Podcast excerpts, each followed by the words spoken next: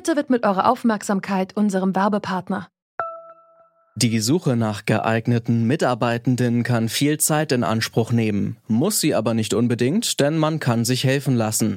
Zum Beispiel mit den Premium-Stellenanzeigen von Indeed, denn damit wird eure Stellenanzeige in der Suche sichtbarer und Bewerberinnen und Bewerber werden schneller auf euch aufmerksam. Indeed schenkt euch jetzt 75 Euro Startguthaben für eure Premium-Stellenanzeigen. Klickt dazu auf den Link in den Show Notes. Es gelten die AGB. Die Ferien sind vorbei. Ab in die Schule. Oh, früh aufstehen. Aufstehen heißt aber nicht gleich wach sein und aufmerksam. Zumindest nicht für Paula. Sie wird 15 und geht aufs Gymnasium. Der erste Block ist halt bei mir immer noch ziemlich verschlafen. Und bis ich dann wirklich richtig wach bin und fit und konzentriert in der Schule, ist halt dann meistens schon der zweite Block dann. Ich muss sagen, bei mir hat sich das ganz schön verändert. Früher, da hat mich das frühe Aufstehen zu Schulzeiten ziemlich belastet, aber seit einer Weile, da funktioniert das ganz gut. Das könnte einfach auch an meinen teilweise sehr frühen Radioschichten liegen. Heute ist Montag, der 6. Januar 2020. Ich bin Ivi Strüving. Hi. Zurück zum Thema. Hier ist zurück zum Thema von Detektor FM und auch wir sind zurück aus den Ferien mit einer brennenden Frage.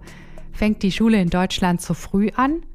Aus äh, schlafmedizinisch-chronobiologischer Sicht äh, auf jeden Fall. Und zwar insbesondere für unsere Jugendlichen. Das ist Dr. Viata. Er ist Schlafmediziner und vor allem auf das Schlafverhalten von Jugendlichen spezialisiert. Aber warum leiden besonders Jugendliche unter frühen Unterrichtsstunden? Der Grund ist, dass äh, sich der biologische Rhythmus der Jugendlichen in der Pubertät nach hinten hin verschiebt. Wir unterscheiden äh, bei den sogenannten Chronotypen äh, die Frühtypen, die halt morgens schon munter sind, und äh, die Spättypen, die morgens länger schlafen müssen, weil sie abends erst später müde werden. Und bei den Jugendlichen verschiebt sich der biologische Rhythmus hin zum Spättyp. Das heißt, die meisten Jugendlichen brauchen morgens länger Schlaf um auf ihre notwendige Schlafdauer in der Nacht zu kommen. Das ist aber in der Gesellschaft noch nicht so wirklich angekommen. Ich höre da dann eher so Sätze wie stell dich nicht so an oder geh doch früher ins Bett, dann bist du morgens nicht so müde. Ne? Ja, diese Einstellung äh, widerspricht äh, weltweiten äh, chronobiologischen Studien. Äh, manchmal wird das auch ähm, etwas unscharf beurteilt, weil natürlich auch viele Jugendliche Jugendliche äh, erst abends spät zu Bett gehen, weil sie sich äh, mit digitalen Medien noch beschäftigen oder auch in der Nacht äh, damit beschäftigen. Das ist natürlich ein zusätzlicher Gesichtspunkt, der das Schlafverhalten der Jugendlichen negativ beeinflusst. Aber unabhängig davon ist das Time-Shifting in der Pubertät in Richtung Spättyp. Das heißt, die meisten Jugendlichen äh, müssen morgens länger schlafen und das ist mit dem zu frühen Schulbeginn in Deutschland zumindest äh, nicht vereinbar. Also ich kann da aus meiner eigenen Erfahrung auch sprechen, dass mir das wirklich auch ganz schwer gefallen ist, dann morgens um acht parat in der Schule zu stehen. Und ich bin dann auch teilweise später, so in der fünften Klasse, auf dem Stuhl eingenickt einfach so. Ne? Also da war wenig zu machen. Ja, die meisten Jugendlichen äh, kommen dann äh, durch den zu frühen Schulbeginn in ein chronisches Schlafdefizit, äh, das dann in irgendeiner Weise äh, kompensiert werden muss. Unabhängig davon äh, hat dieses Schlafdefizit auch negative Folgen für Konzentration, für Lernvermögen und äh, die Ausdauer. Und auch da gibt es hinreichende Studien, äh, die belegen, äh, dass ein späterer Schulbeginn dazu beiträgt, dass die Jugendlichen morgens in der Schule leistungsfähiger sind. Aber was wäre, wenn Schülerinnen und Schüler einfach entscheiden könnten, wann sie kommen möchten? Quasi Gleitzeit für die Schule. Sehen Sie, dass sich da was ändert? Wenn ich die Reaktionen der Lehrerverbände sehe, sind meine Hoffnungen diesbezüglich leider gedämpft. Da ist doch noch ähm, sehr viel festgefügtes Denken im Vordergrund. Dr. Viata ist der Ansicht, dass ein Schulbeginn um 8 Uhr für alle nicht sinnvoll ist, weil insbesondere pubertierende Jugendliche darunter leiden und alle Menschen sowieso unterschiedliche Schlaftypen sind. Es gibt aber eine Schule bei Aachen, die hat so etwas, ja, so etwas wie eine Gleitzeit eingerichtet. Die Jugendlichen können entscheiden, ob sie um 8 Uhr oder erst um 9 Uhr kommen wollen. Und was sagt die 14-jährige Paula dazu? Also ich glaube, ich wäre dann diejenige, die sagt, okay gut, ich komme einfach immer um neun. Aber das würde ja auch alles nicht wirklich verbessern, sondern sich einfach nur eine Stunde nach hinten verlagern. Ähm, ich weiß nicht, ob das jetzt so großartig was ändern würde. Schülerinnen und Schüler dürfen selbst entscheiden, ob sie zur ersten oder zur zweiten Stunde erscheinen. Zumindest ist das so beim Gymnasium Alsdorf, das ist bei Aachen. Und darüber spreche ich jetzt mit dem Schulleiter Wilfried Bock. Herzlich willkommen. Ja, guten Tag. Na, bei Ihnen dürfen Schüler länger schlafen, wenn Ihnen danach ist. Naja, man muss das ein klein bisschen einschränken. Ne? Man, also es, sind, es handelt sich dabei um die Oberstufenschüler. Ah, okay. Und seit etwas mh, hm, länger als vier Jahren ist das bei Ihnen so? Zumindest gilt das jetzt für die erste Stunde. Wie genau funktioniert das denn dann bei Ihnen? Äh, wir setzen die Doltenpädagogik um. Das heißt schlichtweg, die Schüler haben Selbstlernzeiten und Arbeitszeiten, die sie selbst frei gestalten können.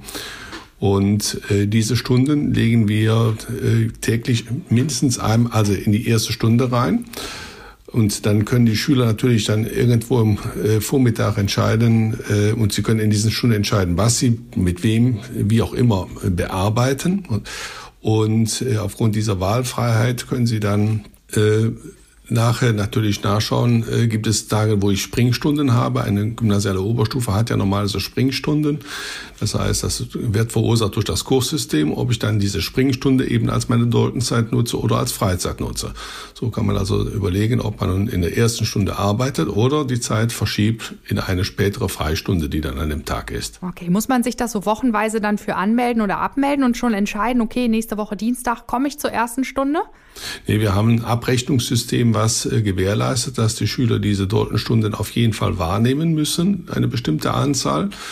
Und ähm, ja, und das hat dann zur Folge, dass sie das frei planen können und wir kontrollieren das wöchentlich. Ich meine, das Interessante ist dabei, dass wir eben, was ja relativ einfach wäre, wenn man sagt, wir lassen Unterricht später beginnen. Äh, man könnte ja einfach sagen, na ja, gut, dann hört der Unterricht bei uns eben eine Stunde später auf. Aber das ist ja bei uns nicht der Fall. Mhm. Ich kann mir vorstellen, dass sich da Jugendliche schon drüber freuen, dass sie selber entscheiden können, länger zu schlafen oder nicht. Was halten denn jetzt die Lehrer und die Eltern von der Unterrichtsgleitzeit? Also äh, es ist ja so, äh, erstmal für die Lehrkräfte ist es ja nur von vor, kann es ja nur von Vorteil sein, denn ich brauche morgens letztendlich in der ersten Stunde auch weniger Lehrer. Mit der Folge, dass dann also Lehrkräfte ebenfalls später kommen können.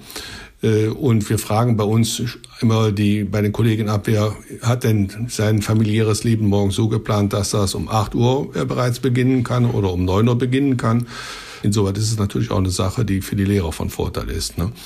Und äh, die Eltern, ja gut, äh, da, da ja alle frei entscheiden können, ob sie das denn überhaupt machen, kann natürlich Eltern sagen, ja, mein Kind muss halt immerhin zur ersten Stunde kommen. Ja, dann kommt das halt zur ersten Stunde. Oder mein Jugendlicher. Ja, die haben natürlich das letzte Wort, genau. Ähm, erscheint denn noch wer zur ersten Stunde? Ja, also es ist während der Klausurphasen, ähm, das heißt also, wo die Klassenarbeiten geschrieben werden, da kommen die Schüler in der Regel doch äh, eher zur ersten Stunde, äh, um sich nochmal auszutauschen und äh, ja, um einfach, sagen wir, so ein Warming-up für die Klausur. Und ähm, aber wenn keine Klausurphase ist, dann kommen sie dann durchweg äh, zu zwei Drittel bis drei Viertel später. Hat sich denn die Leistung Ihrer Schüler verbessert dadurch?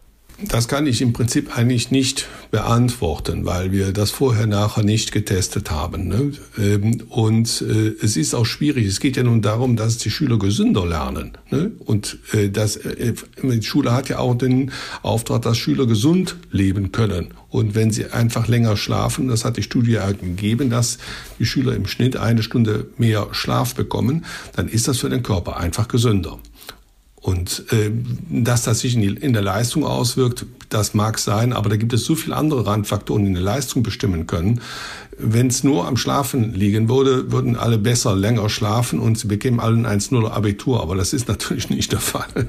Mit Ihrer Schule, da setzen Sie ein ziemlich gutes Beispiel, wie Schlafbedürfnis, also individuelle Schlafbedürfnis und Leistungsfähigkeit zusammenfinden. Sollten das nicht alle Schulen machen? Vom Grundsatz, wenn man sich natürlich zu so einem Lernzeitmodell oder so eine Dalton, Umsetzung der Dalton-Pädagogik, äh, äh, wenn man das anpeilt, dann bestehen die Möglichkeiten an dieser Stelle. Ne? Aber äh, so dass das äh, konsequent an Schulen gemacht wird, ist eigentlich seltener der Fall. Ja, und die Schulen können wahrscheinlich auch nicht ganz alleine entscheiden, ob sie das einführen, oder? Mussten Sie da wen fragen?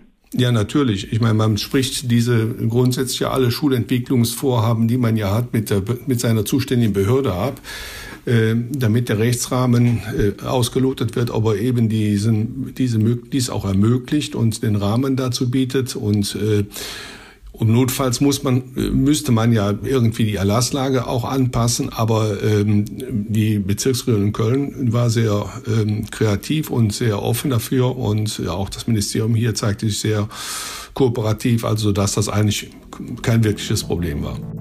Vielen Dank für das Gespräch, Herr Bock. Bitte Muss Schule schon um 8 Uhr anfangen? Der Schlafforscher Dr. Viata findet, das ist Quatsch. Vor allem bei Jugendlichen verschiebt sich der Schlafrhythmus nach hinten und dann werden die Kids in der Schule vor allem gestresst und immer weiter übermüdet. Der Schulleiter Wilfried Bock aus Alsdorf hat das getestet und vor vier Jahren an seiner Schule ein Gleitzeitmodell eingeführt. Die Schülerinnen und Schüler der Oberstufe können sich seitdem die erste Stunde frei einteilen und entscheiden, ob sie nicht doch noch eine Stunde länger im Bett bleiben möchten. Paula kommt das bestimmt gelegen.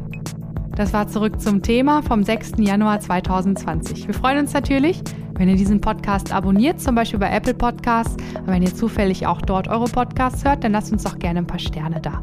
Oder einen Kommentar, wenn ihr mögt. Wir freuen uns jederzeit über Ideen, über euer Feedback und gerne sendet es uns auch per Mail an kontakt.detektor.fm. Zurück zum Thema vom Podcast Radio Detektor FM.